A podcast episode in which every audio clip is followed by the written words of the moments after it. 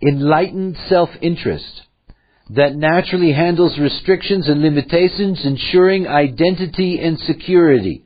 Enlightened self-interest.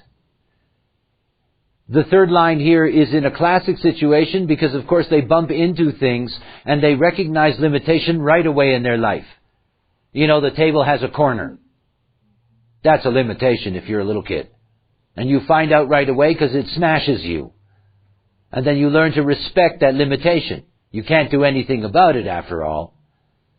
So the third line here learns a great deal about limitation quickly by banging into it. Now of course that can be very frustrating.